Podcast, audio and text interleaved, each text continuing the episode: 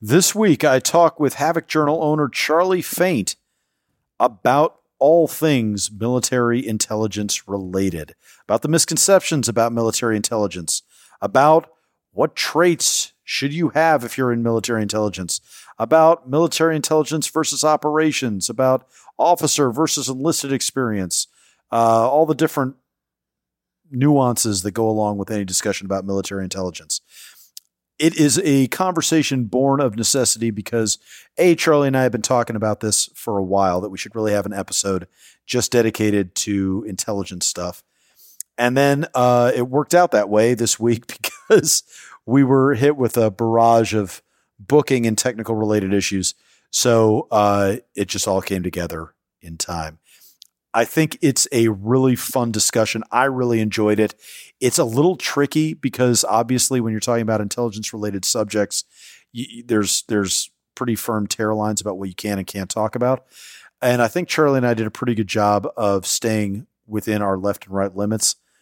And uh, hopefully, to those of you that have no familiarity with it, it makes enough sense you might have to check the show notes a lot to get some clarifications on some of the acronyms that we throw out there. And I apologize. I tried to define the acronyms in advance and uh, it just got ahead of me. So we ended up saying them and I'll try to catch them all up in the show notes. Anyway, I think you guys will really enjoy it. I think it'll give you a window into a very particular aspect of the military experience. And uh, I can't wait for you guys to listen to it. I'm Christopher Paul Meyer, and this is the Weekly Havok.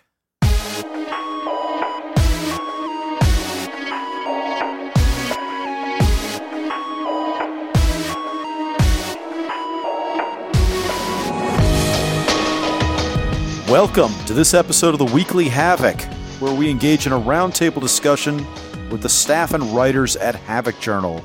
Try to make a little order out of chaos. Charlie Faint is an active duty Army intelligence officer. He is the deputy director of the Modern War Institute at West Point.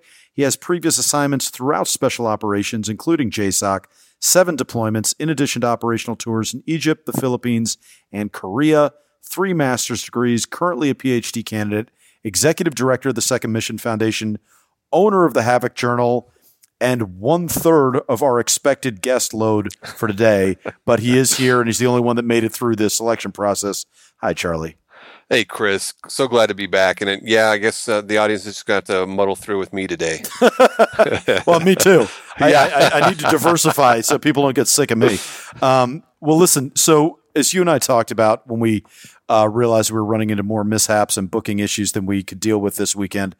Um, I wanted to talk since you have two, uh, well, one former intelligence soldier and one current intelligence soldier. Um, I thought it would be good for us to actually get into, uh, and we, I know we've talked about this before, but really get into a waist deep into the military intelligence field as much as we can. Obviously, when it comes to intelligence issues, there's a lot of red lines that we have to adhere to, and um, we can't really uh, go necessarily as in depth as we'd like, but we'll be we'll be as thorough as we can be.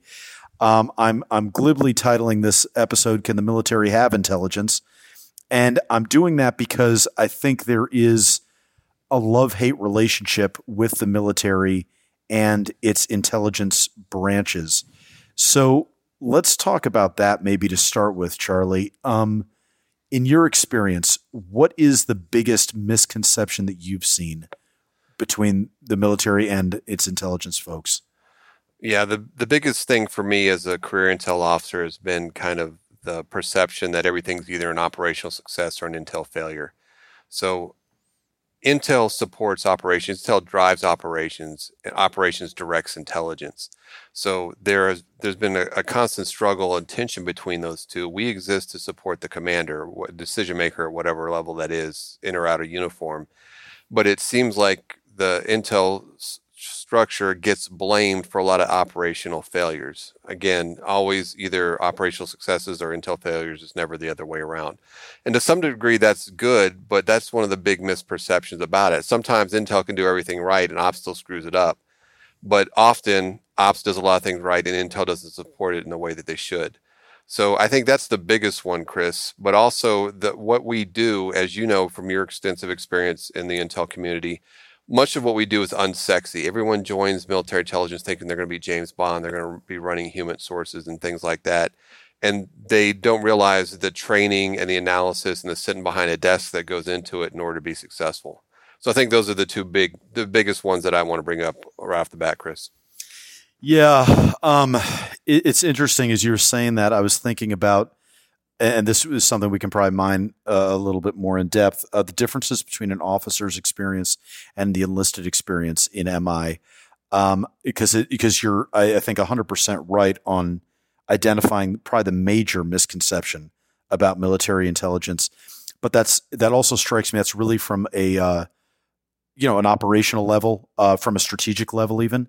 Um, it's funny on the day to day uh, you know, when I phrased that question and heard myself asking that question, I was thinking of of kind of day to day or, atmospheric kind of concerns that I see just interpersonally between soldiers, or um, uh, you know, especially uh, when you're attached to certain units and you fall in on them, you just kind of socially understand there's there's some misconceptions that might be there, um, which almost which which for me anyway, and this maybe is a character flaw, but for me that was my first uh, uh, knee jerk response when I think of misconceptions about MI is having to prove that I belong in the room or, or something like that. Mm. Um, but it's weird, uh, you know. I do think you're right. I think MI is, um, I think, both cooler and more boring than you think it should be you know, there's times where, and, and I think it's interesting that it, I know in the schoolhouses,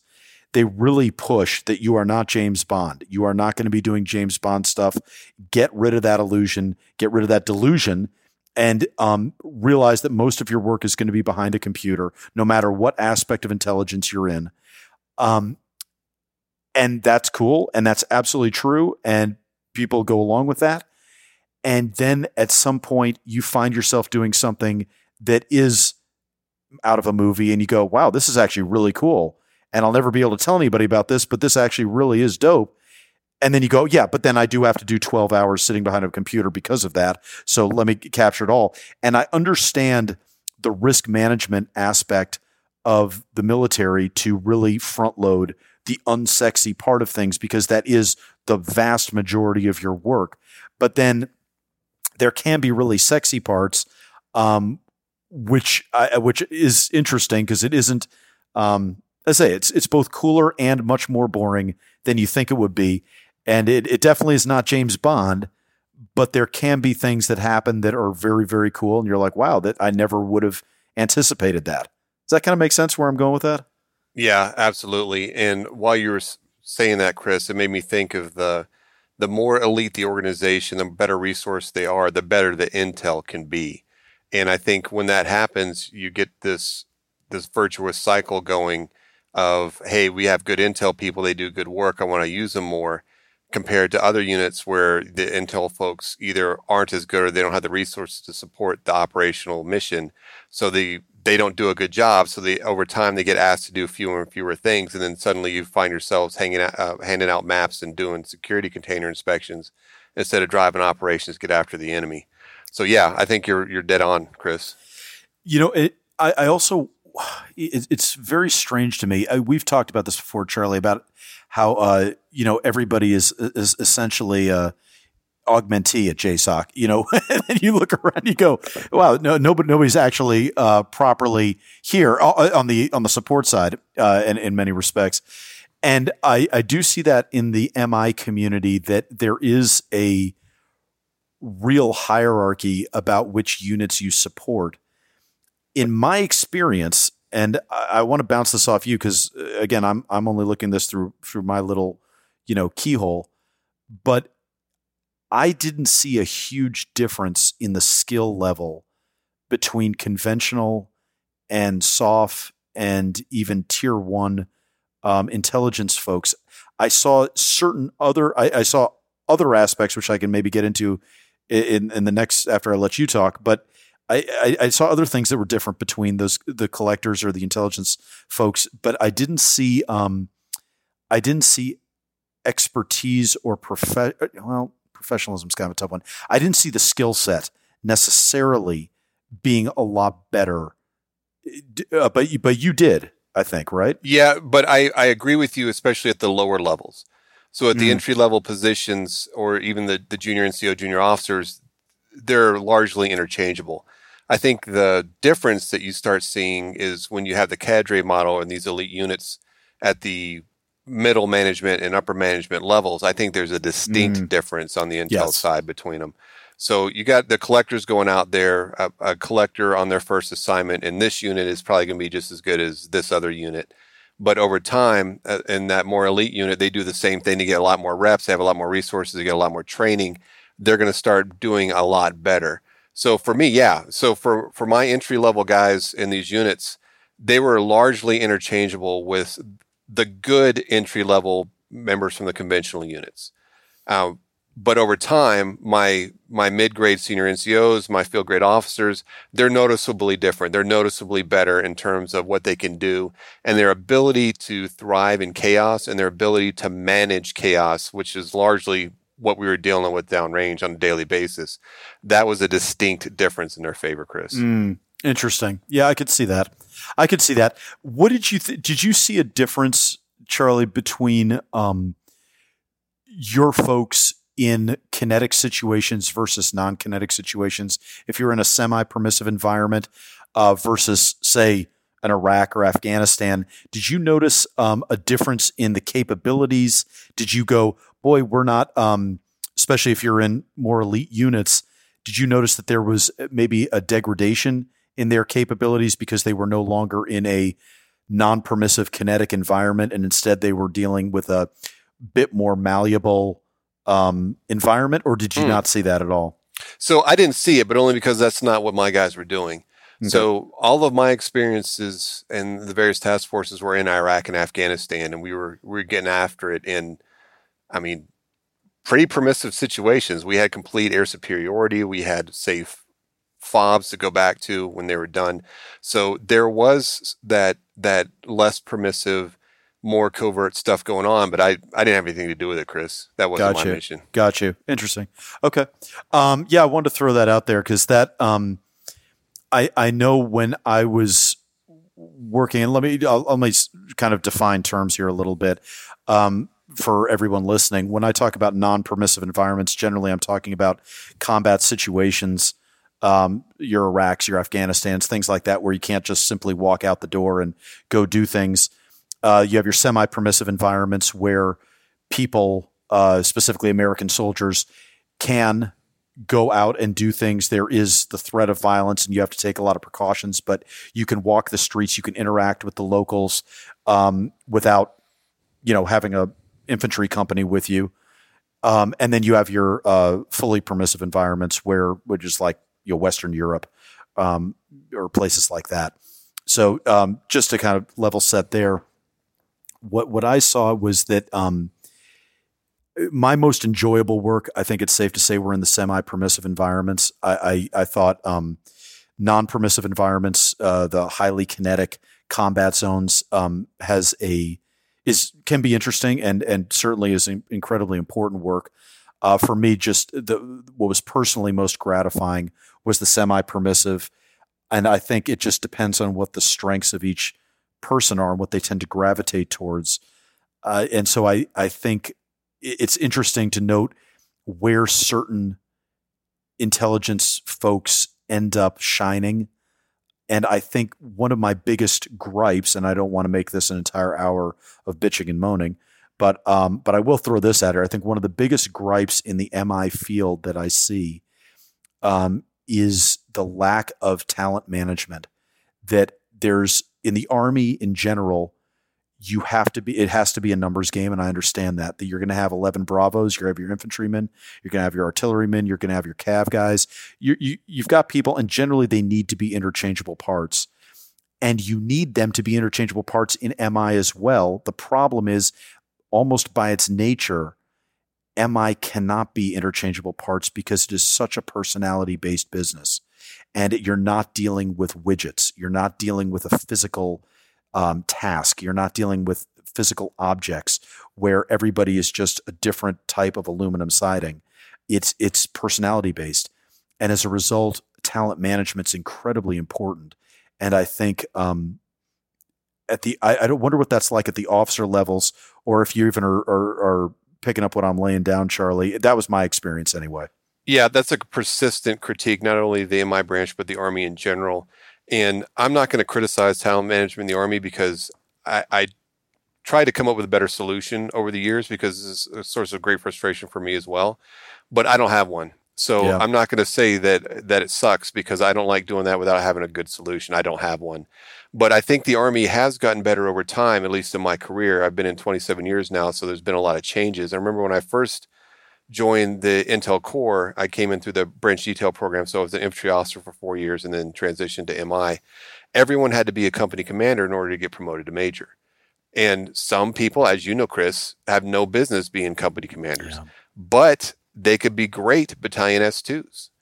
Everyone thinks that a, a, great intel officer can do both. That's not the case. So you have people who are great S2s, probably have no business being in charge of a company, and great commanders who aren't the best S2s. So the mm-hmm. Army did, in my opinion, a, a great thing and made those paths equally valid to get get promoted to major, get promoted up the, the field grade ranks. So I do think it, I do think we could do better, maybe somehow. I don't know how we would do it, but matching up the skills with abilities and personalities, like you said, because MI branch is so big and there's so many different things we've got going on. Maybe you don't make this person who's who's been strat intel their whole life a, brig, a, a brigade combat team S2. Maybe you don't do that. Maybe you try to steer them somewhere else. At the same time, though, a lot of these jobs are dangerous either physically or professionally. Like I don't want to be a brigade S2. Right. That that job's hard. You can get fired doing that. Uh, I'd rather be back in, in JSOC doing something on that side. But so you don't want to the same people to get shafted with all the tough jobs. But sometimes in the interest of the organization, someone's got to got to pay the price on that. So I don't know how we get after it, but yeah, Chris, that's a problem on the officer side too. Yeah, and and I think you're right. I'm not sure there's a systemic fix. I, I think it's it's a case by case fix. It's it's making sure that the decision makers have the capability and are think actively thinking um, about the individualism of their soldiers underneath them and going, well, who who really is the best tool for this job? And it's sometimes hard to know if you're dealing with a company of of intelligence folks. You know, it's not. It's a little tough to know them individually to the point that you can really handpick who should go to what assignment. But um, I certainly think downrange when you're, you know, you can assess people relatively quickly. And I think, in my experience, the people that worked well that or that I enjoyed working for and with were the ones that really thought about talent management versus the ones who simply came in and said, "Hey, you're a soldier in the U.S. Army, go execute." And it's like, well, right, but you're asking the wrong person to do that gig and, and you're not going to get the results you want. Um, so in my experience, I, I, that was the best I could come up with, which is a bit of a cop out, but I thought at least, um, you know, if it's some way of conditioning leadership's mind mindsets to think about um, the individuals, especially in that job field versus others. Yeah, and one of the biggest problems, in my opinion, is the way that we do OER systems, and especially in the Intel world, and especially especially I guess in the the Intel doing Intel and Elite units is this force distribution system of OERs with your most qualified, highly qualified, etc. So if you want to get promoted, you want to make rank, you want to be competitive, you have to have a string of mostly qualified. You have to be the best of the best, but only one third of the people in that rating chain can or that senior rater's profile can get that. So if you're in an elite unit where everyone's great, and they'd be great compared to everybody else, someone's going to get shafted with those highly qualified, with those kind of average block checks. Yeah. And unfortunately, no matter what the verbiage says, because we're at a huge bureaucracy, it's data driven. So anything that has a number associated with it is going to be valued more. So that's that's bad in my opinion. And I, I was very lucky. I was in the I was a, a plank holder in JSOC's Intel Brigade, and my brigade commander was an intel officer. So, number one, he knew what I was doing. And number two, uh, because we were from the same tribe, he was able to take care of me. But if I'd have been down the street at the compound down the street supporting those guys, it wouldn't have been the case because they would have taken care of, of the people who, you know, who, who are, are part of their tribe the, on the operators. So, yeah, and that is that that's the capriciousness of just you know your one's military career, right? You you better have the right people looking out for you when the time comes to write the OERs and NCOERs, and um, it's it's it kind of seems capricious how quickly something can be derailed if you have the wrong people running your life. Yeah, yeah. yeah. Um, so let's so it, it, while reconciling the the officer side with the enlisted side, uh, we could probably do a whole episode just on that and on the differences between that, without even regard to MOS uh, and MI specifically. Um, but I want to look at, at one aspect that you and I have mentioned, or I've mentioned before when we've discussed this, because um, I was reading. I think I mentioned on a previous episode, I was reading that book about the Chinese Secret Service, and that the Chinese character for intelligence correlates to self education, which for some reason I, I, am I wonder if that sounds a lot more banal than I mean it to be, but to me it, it seemed profound. I was like, yeah, self education, yeah, that's that's intelligence, and it goes to I think one of the in my uh, opinion and in, in, in, my specific lane of intelligence, uh, one of the cardinal rules was own the street. And I think that's a great tenet of intelligence in general. I think it's really hard um, to be tunnel visioned. I think it limits so many possibilities and you end up getting blindsided by things. And there's a time for tunnel vision, I think, especially when you're supporting uh, highly kinetic activity. But I, I, do think the idea of an intelligence, uh, the, the intelligence principle of owning the street is a valuable one. And I think that correlates with the idea of self education very well. That you that in order to own the street, and there was I'm going to oh, crib this from a book I read about uh, Mogadishu um, in the early aughts when the Ugandans were taking over Mogadishu as part of the African Union soldiers um, moving through Mogadishu. And the writer of this book, James Ferguson, I'll link to it in the show notes. He's a Brit, a reporter, and he was interviewing a Ugandan general.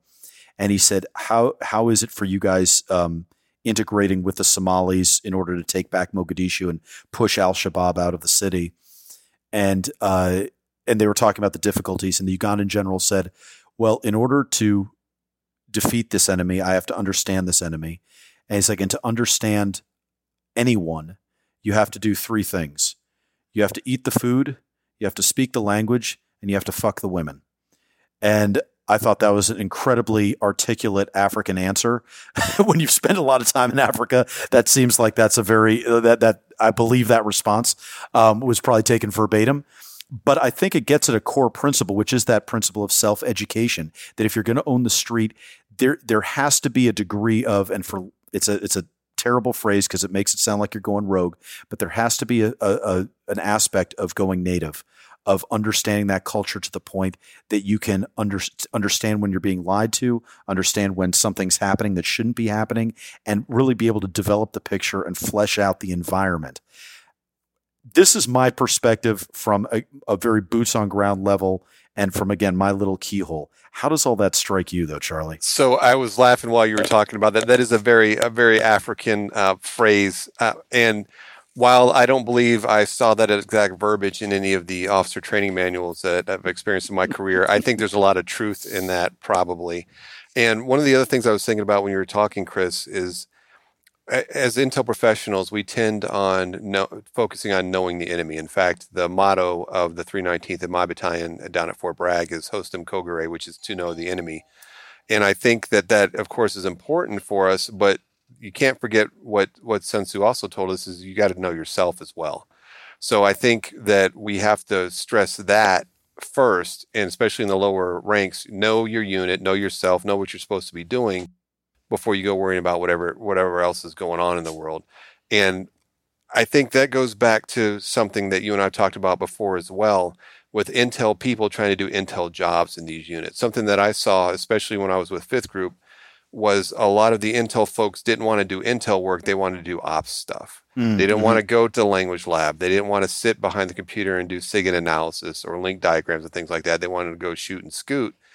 But that's not number one that's not what we do. And number two, that's not what they need us for. So I think if we concentrate on knowing ourselves and getting good at intel work, then the ops guys will respect us more and we'll be able to contribute better to the fight.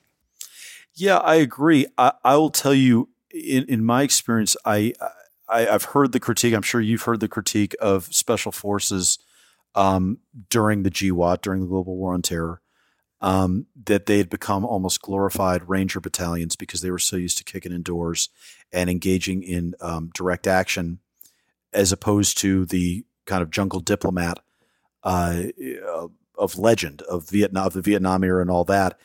And I noticed that there was, uh, without commenting, you know, if that's true or not, uh, to ev- in every unit, I did see a fair bit of that, and I noticed that um, for an intelligence person, there was an awful lot of room to develop the intelligence picture and to really be value added to an ODA because um, there was an emphasis on uh, the kinetic, and that did leave open doors for uh, rapport building and uh, relationships to develop um, with the indigenous folks, and uh, you know, kind of make for a more secure environment. Are those two things mutually exclusive, Charlie, or is there a role for an intelligence person to go, look, I'll be your eyes and ears, and I'm gonna, you know, be that that kind of satellite around an ODA to kind of help you fill out the picture while you guys are focused on the kinetic action that you got to be taking.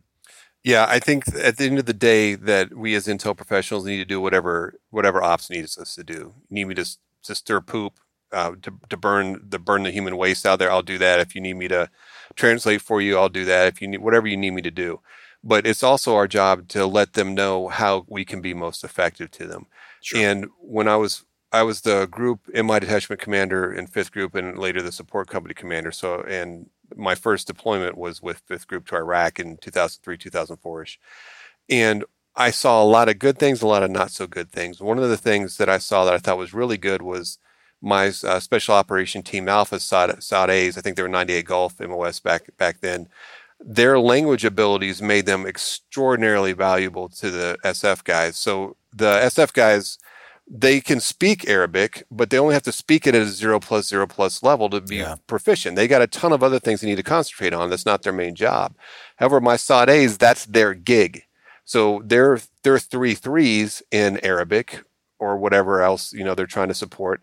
So, and especially with that direction finding and the signals intelligence equipment that they can carry with them or put in their vehicle, that's extremely useful to those ODAs as they're going out there, and not just during door kicking, during yeah. trying to do village stabilization operations or whatever else they're doing for an internal defense.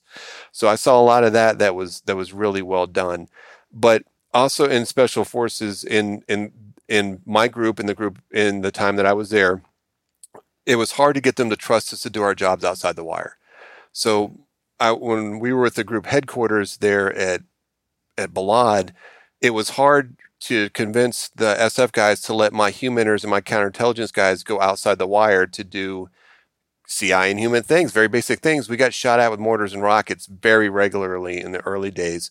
And so what do you do? You can you can either concentrate on reacting to it or you can try to get proactive. So it's hard for us to convince our own unit to let us go outside the wire because we didn't wear a green hat.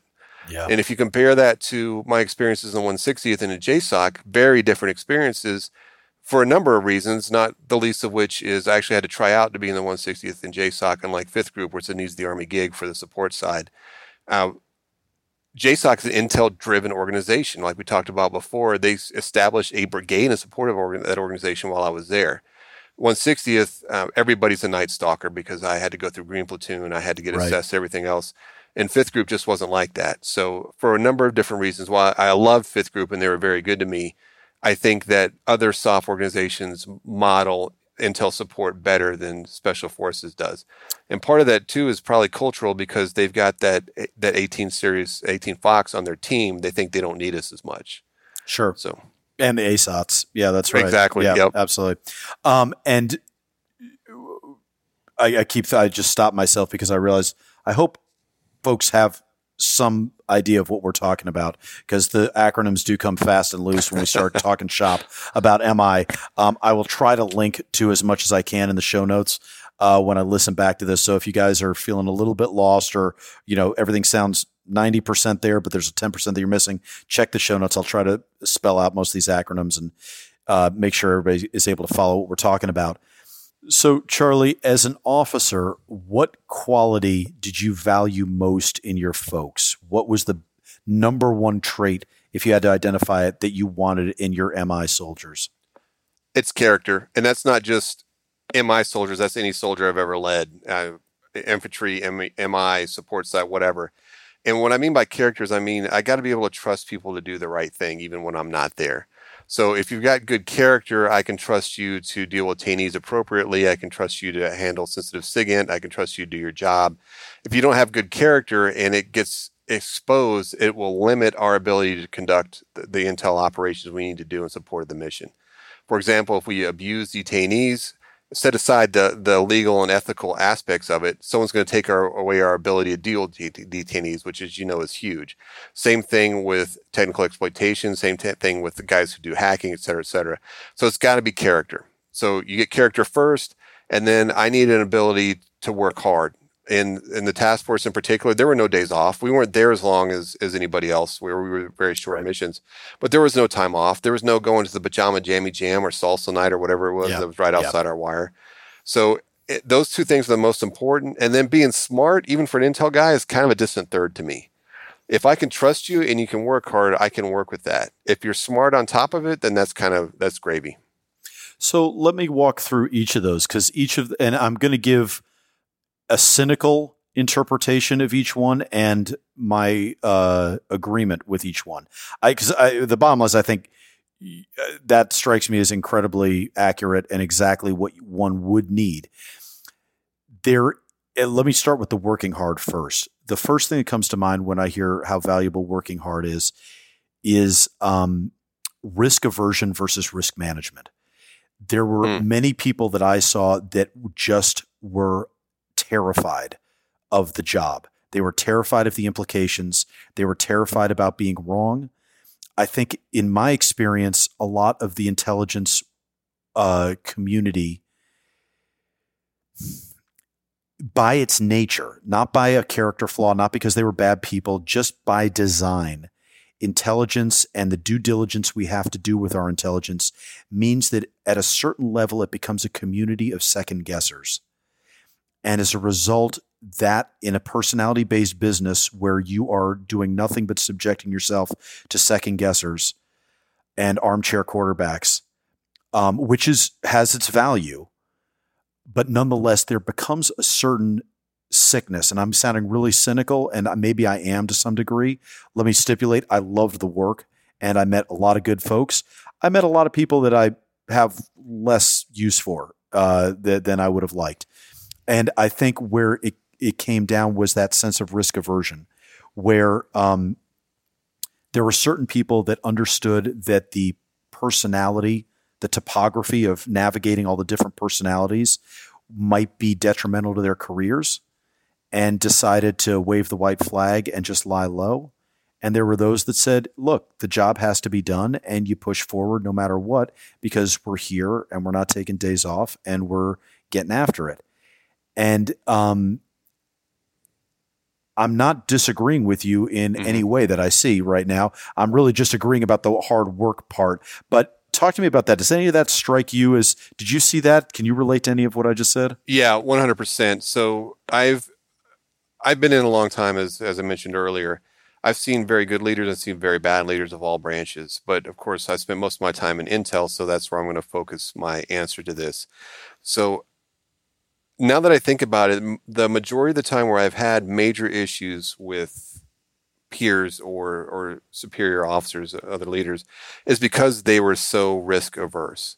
One of the reasons I, I was so successful in my later career was because I was with commanders who accepted risk, not gambles, but risks right. in, right. in order to get the mission done. And more importantly, if we got it wrong, but if we got it wrong for the right reasons, it wasn't a death sentence for one's career because there were plenty of times in the task force where we did not get the analysis correct.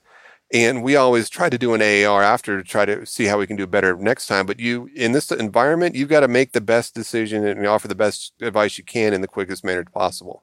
And when that happens, sometimes you're going to get it wrong. And fortunately for us in the task force, we had leaders who were willing to accept that risk. And when you were mentioning uh, in the Intel community about the the inherent risk to career and things like that and risk aversion in our community, I absolutely saw that as well. There was one very well known organization that worked with our task force who was who was renowned for not sharing information with us and and mm. we'll go into specific stories uh, maybe at a later date but for our task force commander i'm thinking general mcchrystal specifically but admiral mcraven was the same way and his and their subordinate generals as well general Votel. Uh, the risk of not sharing was greater than the risk of sharing so it was a very much a share share share share till it hurts information uh, within the boundaries, of course, of, of what we're allowed to do in the Intel community. Share that information, don't hoard it, because that makes us all better. And you never know who's going to connect the dots for you outside your organization. And if you share information with them, it, it could be better in the long run. So I particularly appreciated that acceptance of risk in that regard. I want to get into the what you said about character, but before I go there, just because we're talking about sharing information, it's probably a good time to talk about the difference between military intelligence and civilian intelligence. And obviously, when we're talking about that, we're talking about the vast 17 agency alphabet soup um, of civilian intelligence organizations, from CIA to NSA, et cetera, et cetera. So, in your experience, Charlie, um, how does military intelligence stack up as far as um, information sharing, as far as uh, that risk aversion, um, and as far as that uh, environment that you want to work in and that does enable good intelligence collection and analysis and dissemination? Yeah, the first thing is personalities. And we can say all day systems are what drive it, but you and I both know it's personalities. So one of the things that the task force did that I thought was brilliant was they would put LNOs everywhere and I'm not talking your standard LNO like you want someone to get you. You can't fire them, but you don't want them to mess anything up, so you make them. No, no, uh, uh-uh. uh If you got picked to be an LNO from the task force to a specific organization, you talked with the authority of the commanding officer, and that we're talking majors talking with the the authority of a three star general of the National yeah. Mission Force. And that was one thing they did that I thought was brilliant. And they took LNOs from other places. And of course, these other organizations didn't want to get embarrassed by sending some dirtbag to work with us. So that that went really well. So I think that the personality is key for it. And yeah, I think I think we are up to 17, 18, I think if you count the the director. Um, right. All right. those organizations, I think the majority of them are military organizations. If you just did the math, the majority of them, I think is maybe a simple majority, like 10, are military. So the bulk of the intel community inside the United States is military intelligence, even though it might be like uh, an organization most folks think of as a civilian organization like the DIA. Right. So, in in my experience, and I, and I haven't worked closely with every organization because there's 17 of them and they didn't all directly support us all the time. The closer that they were to the boots on the ground, the more cooperative they were. The the further elevated they were, the least cooperative they were. And the most risk averse people, Chris, in my experience, were middle management. Because if you're at the bottom, you just want to get things done. You're not really thinking about your career. If you're at the top, you've made it. But if you're in the middle management, that's risky. If you work with these guys and something goes wrong, then you won't get promoted. So the, the middle management, further away from the battlefield, and the civilian organizations were very, very difficult to work through, and it's frustrating. Yeah, and it's also something to think about the hierarchy of the intelligence community. And I think when you're in the military intelligence world, you're really working on two hierarchies. You have the military hierarchy and your rank and your organization there. And then you have your hierarchy in the intelligence world. And how did that strike you, Charlie? Obviously, you were working with tier one units uh, in often. So you probably stacked up on a peer to peer level and were treated as a peer from a lot of civilian agencies where other MI folks might not be, right? So, in some degrees, yes, and that that's a very interesting dynamic as well. And for anyone who's in the intel community, just starting off or thinking about it, I think that the the best thing you can do for yourself is just accept who you who you are and what you do. So, I, I was in these organizations. I like to think I was good at my job. But at the end of the day, I'm never going to be as cool as a, as a, Delta Force door kicker or SEAL or SF or Rangers or anybody else. And I didn't try to be. So I was very comfortable with that. And I think that helped me deal with these different organizations, these very elite collectors and organizations on military and civilian because I was comfortable with who I am. I know that I'm I'm just a very small wheel and a very big cog. I think what I'm doing is important, but it, I'm realistic about it. I'm not jealous of those guys. I don't want to do that. It looks dangerous going out three, four times a night, shooting Al Qaeda in the face. And I'm quite happy to, to do what I can to support that organization. So I think if we're comfortable in our roles, then that gives us a lot of mental um, ability to deal with these different organizations. And that confidence translates into, into better interactions with these organizations. So, for example, if I'm dealing with the CIA and I know this guy's a, a chief of station or a deputy chief of station, I realize that in terms of Intel hierarchy, they're they're much higher than me. End of the day, though, there's there's still a person just like me, and we're all trying to get the job done. So you walk in with a confidence that's born of of knowing yourself, knowing your job, knowing where you are in the hierarchy, not being jealous, not being intimidated, and most importantly, not being arrogant. Then that goes a long way into doing all these relationships that we need to be successful.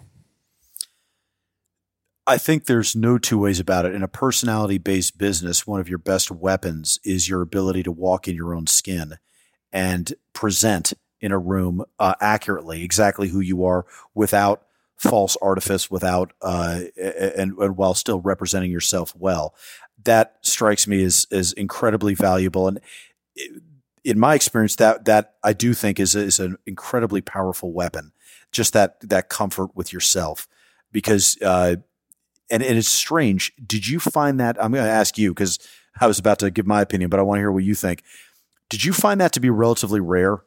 In, yeah. In, not in the MI community, I, and in general, and in the military. Yeah, I did as well. I did yeah, as well. There's, there's a lot of butt sniffing that goes on in the military, and one of the things that helped me out as an intel guy was the task force's practice of not wearing patches. Yep. So I was there. I, I wasn't a guy that that wore civilian clothes. I, I felt in my role that I didn't need to, and I thought it was kind of silly. I'm six foot five and white. I was never going to blend in, even on the fob. So I just wore my uniform, but all I wore on it was, was what I had to, which was my rank in U.S. Army, my name. Um, but the fact that I wasn't wearing patches when I went to go deal with these elite units or when I went to go deal with even conventional units, not wearing patches, first of all, sexy. So you know that, you know, something sexy is going right. on. Right. But also they don't see that I don't have a special forces tab. They don't see that I'm not ranger qualified. They don't see, et cetera, et cetera. So they just, they're just left wondering. And I never try to lead anybody on. I mean, I'm an intelligence officer. I'm proud of that. I'm not trying to be anything else. But that helped also when you walk in the room and you're different than everybody else. Dealing with the conventional units, you're different. And then when when you're in a conventional unit and they judge you by the the, the bling you wear in your uniform and you don't have any, but they know you're part of this elite unit, then I think all that helps as well. Yeah, kind of going back to what we talked about last week with you know, are all veterans equal? We talked about how important that fruit salad on the uniform can be right. in military circles, right? Um, so I want to go back to the character piece that you talked about. So I think there is a very black and white way to look at, at character, especially in the MI community. And that's appropriate. Um, you want people that are moral, you want people that are ethical.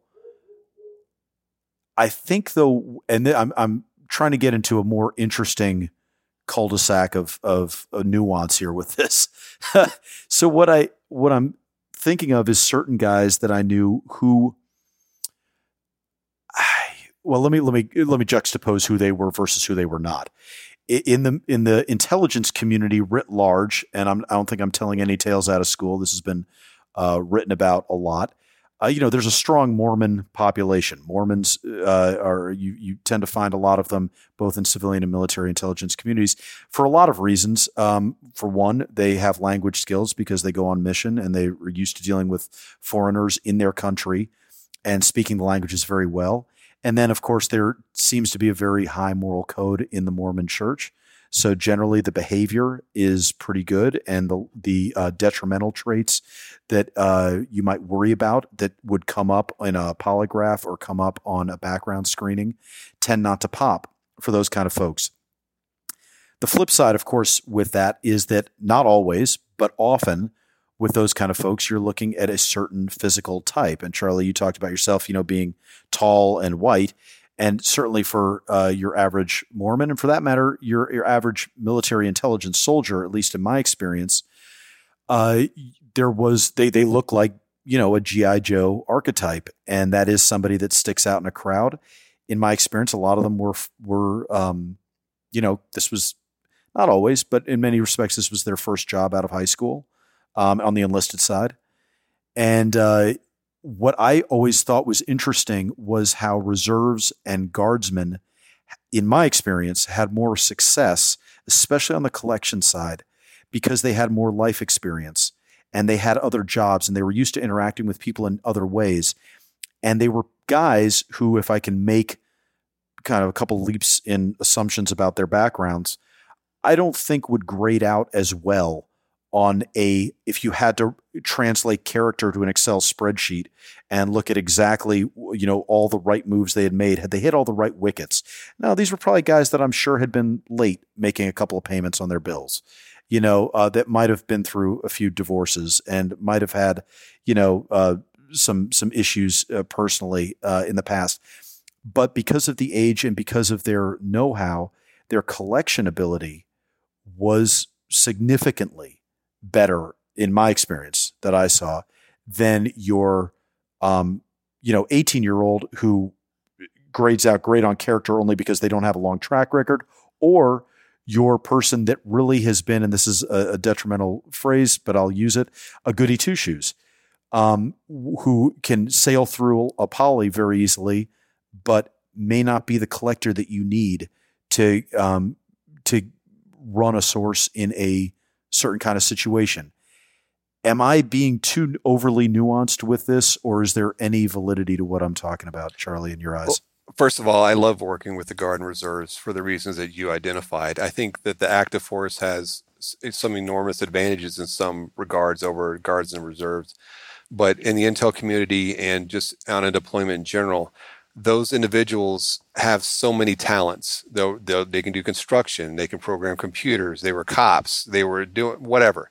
They're doing so many other things and the experiences of living outside the bubble of a very insular military community and most of them are older as well. So i love working with guard and reserves. We had a number of guardsmen and reservists in the task force that were helping us out. And i'm thinking particularly in the interrogation side mm-hmm. they were out there doing that and getting after it so i think that that was very helpful as well especially if you compare uh, a specialist in e4 in the guard to a specialist in the army, the, the guardsmen are probably much older, much more experienced. So apples to apples comparison, a lot of times the guardsmen can can do better on that. In terms of character, I think that character is a broad term, of course. The the integrity aspect of character and the reliability of aspect is more important to me. I, I don't care if they're divorced. I don't care that they smoke pot in high school. I, I've never been divorced, never smoked pot, but I don't think that makes me better than anybody else. And I don't look down on anybody else for those types of things.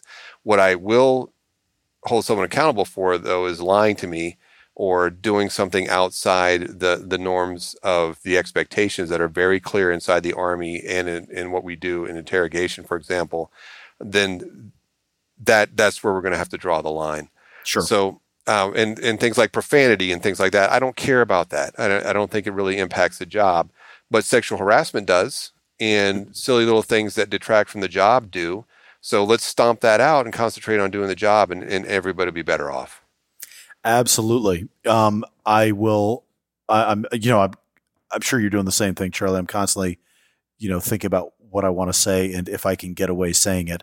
Um, and so let let me um, let me assess this. I think I think I can say this without uh, damning anyone, but I know, especially in semi-permissive environments, um, and for that matter, in non-permissive environments as well, but but uh, among U.S. soldiers, but uh, certainly in semi-permissive environments, the temptation for misconduct is high, and uh, and it is a bit of a tell if somebody is up to shenanigans um, personally on a deployment in a semi-permissive environment uh, even if you haven't noticed it impacting their professional work or their professional side, um, you you do start to wonder, and yeah. and that does develop a, a, trust issue. And I think um, there are there there is a lot of that, and I uh, I'm, I'm going to pull my punches on this, but yeah, there and that that those are significant concerns. And I it, it's funny because that um, it, it, it I do think there's a uh, well to go back to our Ugandan general that that he talked about, right? Eat the food, speak the language, fuck the women. Well, it's like, well, two out of three ain't bad. I mean, you know, obviously for a, a, military intelligence soldier, you can do two of the three of those. Um, and and the the third has an awful lot of complications and and uh, contingencies that come with it if that's the path you're trying to go down. So, um, so yeah, I, I think there's uh, you know character. There's no two ways about it. I do think so. This is an article I read and I'm going to post this in the show notes if I can find it. I read it several years ago from a CIA, retired CIA ops officer who wrote about um, how counterintelligence is killing the CIA. And what he specifically meant was he said, We're hiring um, goody two shoes. You have to be so pure to get through uh, the farm, eh, or to even qualify to get to the farm, and then to go through the, the farm, the training that the CIA um, ops officers go through. They said, uh, we, we, we're not churning out street ready ops officers. And I thought that was an interesting critique. I have no insight in that or opinion. Uh, that was not my community, and I, I, I really couldn't shed any light on that. But I thought it was an interesting insight when he compared it, at least anecdotally, with his kind of more rollicking time, I think in the 70s and 80s, maybe early 90s. Um, and he said, you know, there he's like, we were a bit more libertine about it because we understood that you're going to have to get some dirt under your fingernails if you really want the the human based collection, uh, human intelligence based collection that, that we're trying to get. And it's very hard, and and and we have to. Um, he's like there need to be allowances for that, and obviously you don't want to be penetrated phrasing, um, with uh, you know by a foreign intelligence service by compromising yourself or doing something that allows you to get blackmailed. But at the same time, um, you need to be able to toe that line and, and and understand where that line is. What do you think about that?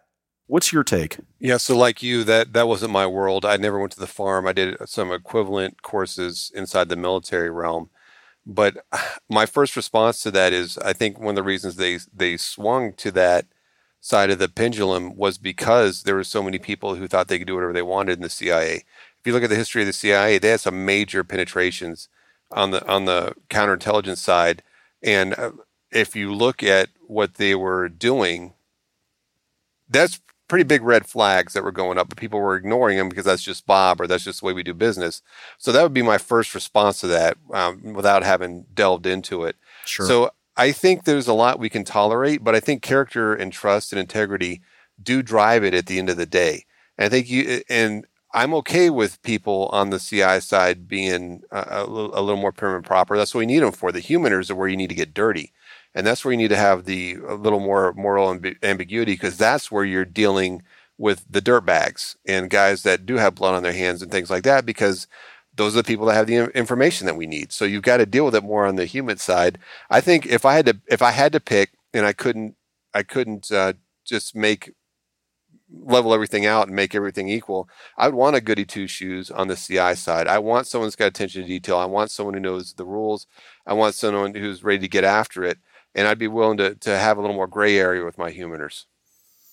I agree. Um, my my personal bias, obviously, uh, on the CI side of the house, is simply uh, in the semi permissive environment, HUMINTers can't get out the door and they end up just being your reports officers and CI yeah. are the guys that do the human mission, which which is a lot more fun for the CI folks, which is probably why I like that aspect a lot more than the non-permissive side where I had to properly do CI. Anyway, um, so but yes, you're absolutely right. So um, I'm gonna kind of broaden the aperture a little bit.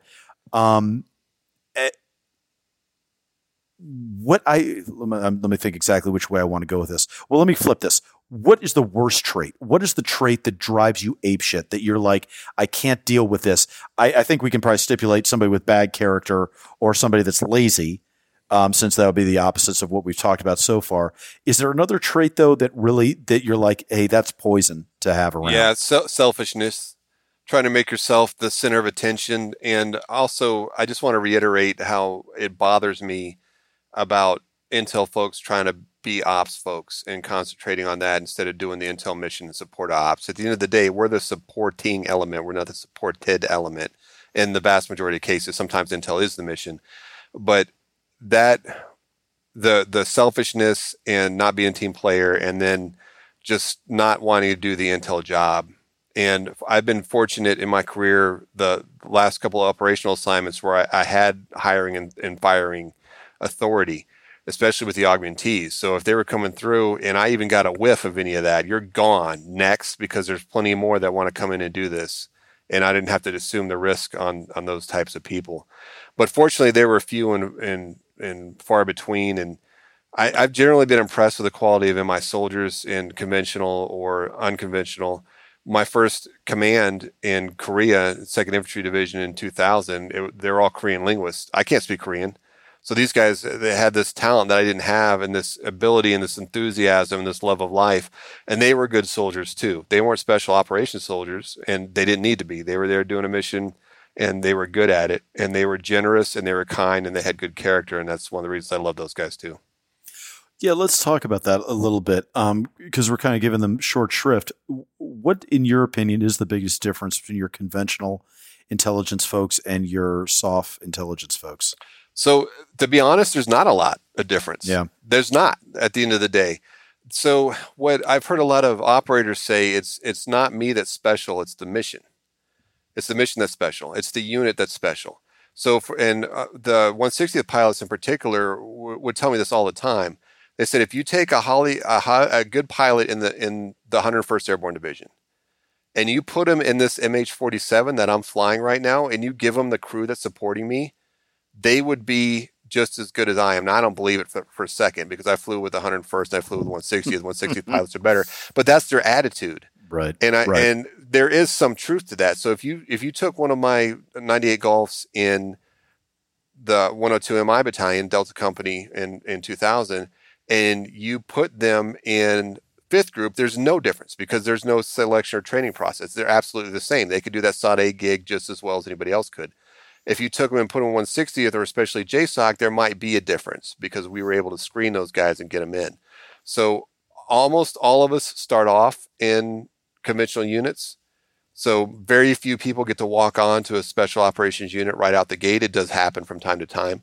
So eventually, I mean, it's just like having having a built Jeep. They all start stock, right? So you look at this badass Jeep going down the road, it started off stock. So the most elite Intel support guy in the most elite organizations start off in a conventional unit. So at the end of the day, there's not a whole lot of difference other than experience, other than the people they work with, the mission, and the resources they've got, Chris.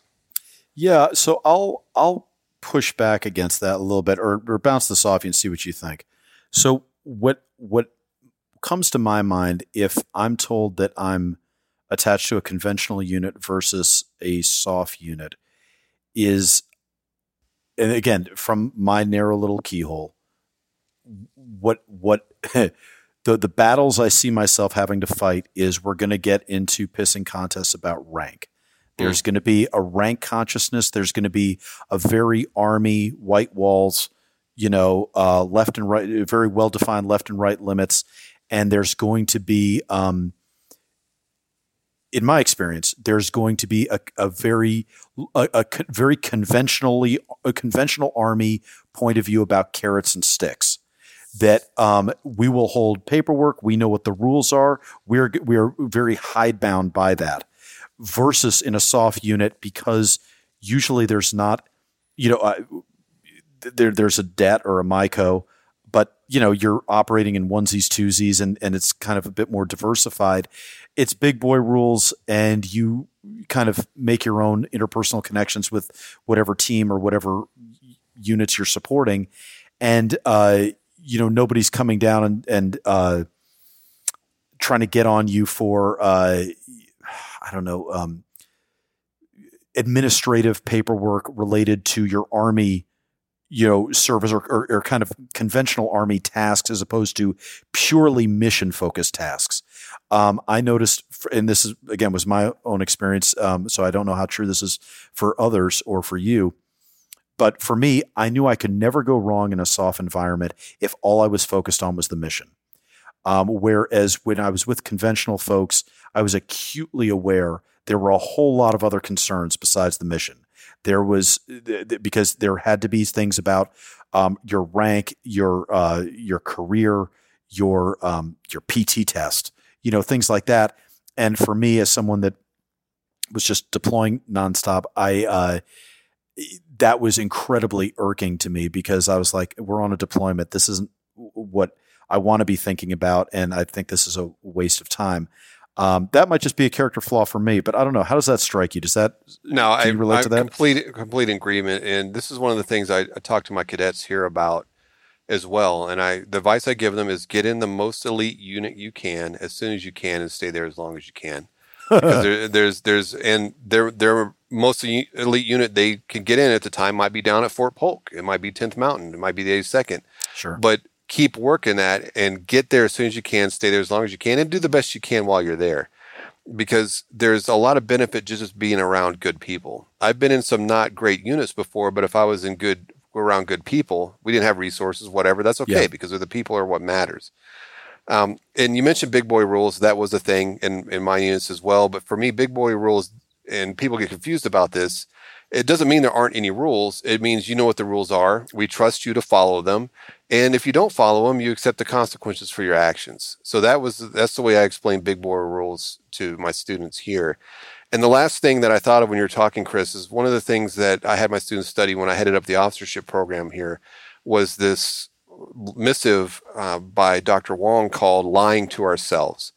And it was a deeply researched, very damning document about how officers in the army lack integrity in reporting certain things. So we talked about how important character is. We talked mm-hmm. about how important integrity and things like that are. But meanwhile, everyone you know is lying about their their training, their online training. They put the smartest kid mm-hmm. in the mm-hmm. squad mm-hmm. on there to take the test for everybody, et mm-hmm. cetera, et cetera. And that was one of the things that we did a good job of shielding people from in the task force was a lot of this minutia because they're in a totally different administrative tracking, et cetera, et cetera. And the Army's doing better about reducing some of that. I think a chief of staff one or two ago started peeling away these these BS requirements that no one was really doing anyway. And I think that has helped us try to focus on the mission, which is what you were referring to. Avoid the distractions, stay focused on on what we're there supposed to be doing. And I think that makes it a better unit and a better uh, chance that we get the job done. Yeah, yeah, I agree. It's it's interesting. That's a whole another phase that brought back a whole lot of scary memories about online training. So I um I'm gonna veer from that before I go down a rabbit hole. Um, last words on this for today, Charlie. Uh, regrets in the MI field. Mm. I mean, you've obviously dodged your fair share of landmines, um, uh, literally and figuratively in, in, in the career. But uh, if you had to go back and do it all over, what do you tell Second Lieutenant uh, or, or, Captain Faint or whenever it was you you, you transferred to MI? What would you do differently in the MI field? You know, a lot of people say they don't have any regrets. I do. I have. I have many. I, have learned from many mistakes. I, I, continue to make mistakes now. I, I'm generally proud of what I've done. I made the tough call, even when it wasn't popular, even when it it, it adversely affected me personally. Um, but I wasn't always kind and I wasn't always good, and I didn't work as hard in retrospect as I think I could have to, to take care of my people. Um, I, I, I think I did okay, but I, in retrospect, and seeing uh, here at West Point, there's so many great leaders, and seeing the way that uh, my current and former bosses here take care of people and and really get into it in in ways that I just didn't. I like to think if I had to do it over again, I'd be more like them. And that's not just in the Intel community. That's that's for anybody. So uh, just be kind to your people, hold them accountable, but you can do that in a, in a kind way. Be professional, focus on the mission while taking care of the troops, and everything else tends to take care of itself. I think there's a, a special um, aspect of that when it comes to MI and we talk about taking care of the troops. Because I think as we laid out, there are so many career pitfalls and so many personality based pitfalls that can beset an MI professional. Um, to alleviate some of that stress and some of that risk aversion requires taking care of your people because I think if you know if you realize that the knives are out and everybody's gunning for each other, um, the the toxicity and the corruption of leadership uh, then then stresses everybody out, and you have not just a, a poorly performed mission, but you will you also have people that are not being led correctly and are going to make the wrong choices. Um, I'm trying to again, I'm thinking on two tracks here because I'm trying to pull my punches a little bit, but I'm thinking in one case of bad behavior that I saw that only happened because the soldiers felt that they could not go to their leadership because they would be dinged career wise for presenting a certain problem set. So as a result, they opted to deal with the problem set in a way that did not have the oversight it needed. And that's, you know, just a second order effect of, of a toxic leader that's not looking out for his troops enough. And I think MI, because again, you're not dealing with widgets and you're dealing with really with personalities. Um, I think it, it lends itself to that degree, to that specific type of toxicity. And, um, and that's why the uh, troops need to be taken care of. And they need to know, like you said before about your, um, folks at JSOC, that they could, uh, they could manage risk. They could take on risk and understand that, you know, being aggressive and getting after it didn't need to be a career ending decision, even if you made the wrong choice, as long as it was done within a certain permissible, um, you know, amount. Is that fair? Yeah, and Chris, I worry that we're going back to that. So I joined the army in the mid '90s, in the bad old days where we didn't have any money, we didn't have any people, and it was zero tolerance for any type of failure. And then when the the wars started kicking off, we we really kind of got away from that. The the painting rocks, going to the field for 30 days at a time, stuff, uh, 50 mile foot marches or whatever we used to do in the infantry. We didn't do that anymore. But now that the wars are winding down and we you know left Afghanistan literally in the middle of the night, I think we're going to get back to that garrison mentality, and I think that's bad. The the garrison mentality of zero defects. I think in in our operation and the way we do business, if we want the type of leaders that will really help defeat the the, the threats of the future, you got to let them fail. You can't within certain parameters, like you said, you can't let every little thing be the difference between making rank or not or staying in the army or not. And unfortunately, as we alluded to before with the, the, the OER system, the way it is right now, one little mistake, even at a junior level, could be the snowball effect that derails a great leader and either they don't get the positions or the rank they should or they leave the force which is probably what's going to happen. Yeah. Yeah i couldn't agree more. I hated garrison work to the point i would i would and did rather deploy for 12 months at a time if possible rather than spend 10 minutes in garrison. Right. Um, i couldn't agree more. Um, Charlie, uh, this is a conversation that needs to be continued. We'll we'll come back, and obviously we're, we're I know we've talked to people in the past, and we have people on the docket in the future that would be able to probably dive waist deep or higher into a discussion about intelligence. So we'll keep having this, and we'll we'll do this as a multi part series over time because uh, that was fun, and I think we dodged all the. Uh, I think I think we we made all the tear lines make sense. We we we stayed out of trouble, so I think that was good. Um, so now, tell me about what's going on in Second Mission. And Black Rifle Coffee has something coming up too, right? Yeah, yeah. I, am I'm, I'm not going to try to steal their thunder, so I'm just going to be deliberately vague for our audience. But they, the Black Rifle Coffee Company, is pairing up with a number of big names in the the veteran community space, and they're putting together a workshop for veteran riders It'd probably be out in Texas because they got a ranch out there. Probably be in November because that's the dates they're looking at right now. But uh, I'm this is something that we we all tried to do last year, two years actually, because but we had to cancel because of COVID. And Black Rifle Coffee is a coffee company, of course. They're all vets. Their their leadership is vets, and they care a lot about the veteran community. So they're going to put a shindig together to get a, a bunch of representatives from people who are technically their competitors in the veteran community space to come out to get together and help work together to make things good for the veteran community. So I look forward to coming back on the show in a couple of weeks, Chris, when they get their plans formalized. Well, heck, maybe we can have one of those guys come out and be on the show to talk about it themselves. But uh, we need more of this. The veteran community is a great community, but we've been apart for too long and we need to come together and start making things good for for our community again. I couldn't agree more. As you and I say, probably just about every episode we're on. But I think, I think it's a, um, I think the number of second and third order effects of veterans writing is has yet to be counted. There there are a lot of good effects that can happen from this. I think that when we look at the spaces that need writers, whether it's in news, whether it's in entertainment, uh, those are areas that desperately need people with an acute understanding of what real world problems look like and what real world solutions look like. And even if it's just in the entertainment space, I think uh, I, I, think that dose of reality is uh, is needed and welcome. Well, along those lines, Chris, are you comfortable talking about what you've got going on with VetRep because that's that's very much in line with this conversation we're having. Right no, now. totally. And you and I can probably talk offline about that too. I um because I really um I would love actually VetRep to go out there uh, to the writers workshop right. and um you know try to put something together out there for the playwriting angle. Because certainly uh, this past week uh, thank you for teeing this up charlie. Yeah this, for the, the past week i put out a uh, notice for playwrights that are veterans or are immediate family members of veterans. And uh, we have great prizes. Uh, the, the awards are you know $1000 if you win our 10 minute play competition $10,000 if you win our full length play competition. Uh, look up the details um, on Instagram at Vet Rep Theater or on Facebook at Vet Rep Theater Newburgh. Uh, that's with a GH at the end.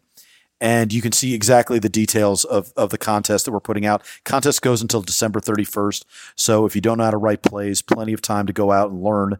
Um, but I would certainly like to, uh, yeah, talk with you more about getting in on, on what Black Rifle Coffee is doing because they are, I think, the most active supporter of veteran writers, and certainly uh, I care a lot about the playwriting aspect of that for reasons having something to do with original sin. But I really do. I, I, I I think it is an awesome medium, and I think vets will really love it. And I love they are veterans are so underrepresented in the theater, and the theater feeds film and TV and all the rest in such novel ways that I think it, it's important to have veterans in the theater. And theater is a naturally subversive medium, which is just awesome because it lets vets really speak their hearts, but in very creative ways.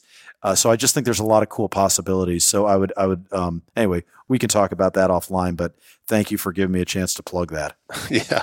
Hey, no problem, Chris. And, you know, next week we got Aaron Kirk coming on the, the long awaited moment for, we've been talking about his book, The Hill for months now. And it's, it's interesting timing. I was talking with Aaron yesterday when we were firming up plans for the show. And, you know, we're with his book, his memoir about being a Marine in, in Afghanistan and the highs and lows of that and I, I kind of wonder how he feels about what's going on in Afghanistan right now after spending part of his youth there and leaving part of his soul behind, as we all do on every deployment, to now see how things ended up. So I hope that's one of the things you get to talk to him about next week, Chris. Yeah, I, absolutely. Uh, my dog has a lot of opinions on it too, as you can hear. But uh, yeah, no, listen, I, I, I, and there is a little part of me. It's funny, you know, I um doing the social media for Vet Rep. I uh, I try not to do anything overtly political, but I can't help tweeting stuff about Afghanistan when I see it come up because that that just is I mean that's at the core of every veteran's experience for the last 20 years and that's just um yeah, lot I got a lot of strong feelings as I know you do about Afghanistan. So stuff to be discussed later. And it's All pissing right. off my dogs, as you can hear. So I better get off subject. So, uh, Charlie, thanks for being here, man. This was fun. I'm glad we could do this. Me too, brother. Thanks so much. To everyone else, if you haven't already, go ahead and subscribe. If you're on iTunes, a five star review would be awesome. Say whatever you want, leave us whatever comments you want. We love constructive criticism. If you can attach it to a five star review, though, that would be great. Uh, I will have show notes for anything that we need to spell out, whether it's an acronym, whether it's a story we referenced, or uh, anything like that. Show notes will be available wherever you're listening to this podcast, or if you want to see them on their own dedicated page, you can go to the weeklyhavok.podbean.com, or you can look up at Havok Journal for the accompanying article that I always put out with each one of these episodes, and you'll see the show notes there as well. I'll also have show alibis for anything I misstated, stuff I wake up at two in the morning and go, why did I say it like that? Or I should have mentioned this, or I should have added this context. Um, I'll put those alibis in there also. That will also apply to Charlie, but generally I'm the only one that brain farts in a way that I need to actually write and cover my own ass after that. As always, thanks to our producer, Mike Neal. I'm Christopher Paul Meyer. My thanks again to Charlie Faint. And we'll keep trying to make order out of chaos when we see you next time for the Weekly Havok.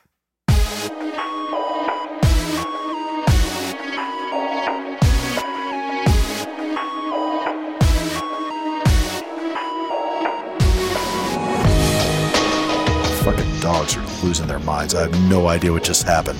I was like, oh, God, I got Gray coming over. He's like literally standing just off screen, waving. He's been waving his Kindle Fire and a bag of chips at me for like the past 15 minutes. And I got the dogs right there. I'm like, there. I, I, was, I was so tempted just to stop it and strangle him. But uh, anyway, be that as it may. Sorry, you're muted again. No, you're good. Um, I, I, hate when you know all my all my best content is when I'm muted. That's this terrible. um, my someone came to the door and rang the doorbell while we were talking. I heard and then that. My dog Yeah. went nuts. So I'm like, oh god. And Lola just got back from playing tennis, so you know it's, it's she can't go. You know, get her. Yeah, it's it's interesting.